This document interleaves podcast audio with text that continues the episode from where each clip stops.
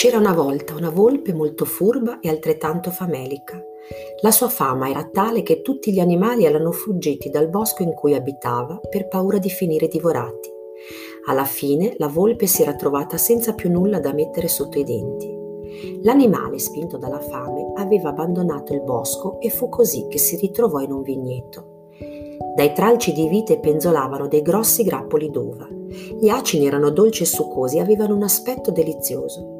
Così la volpe si sollevò sulle zampe posteriori per afferrare qualche grappolo. Tuttavia non era alta a sufficienza e non riusciva nemmeno a sfiorare gli acini. Dopo qualche tentativo la volpe prese la rincorsa e cercò di raggiungere l'uva saltando. Anche questa volta però non riuscì.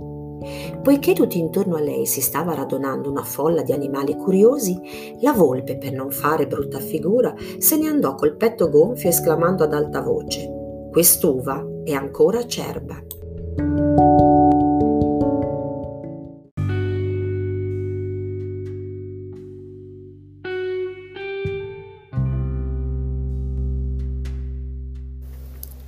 Spesso le persone denigrano ciò che non riescono ad avere.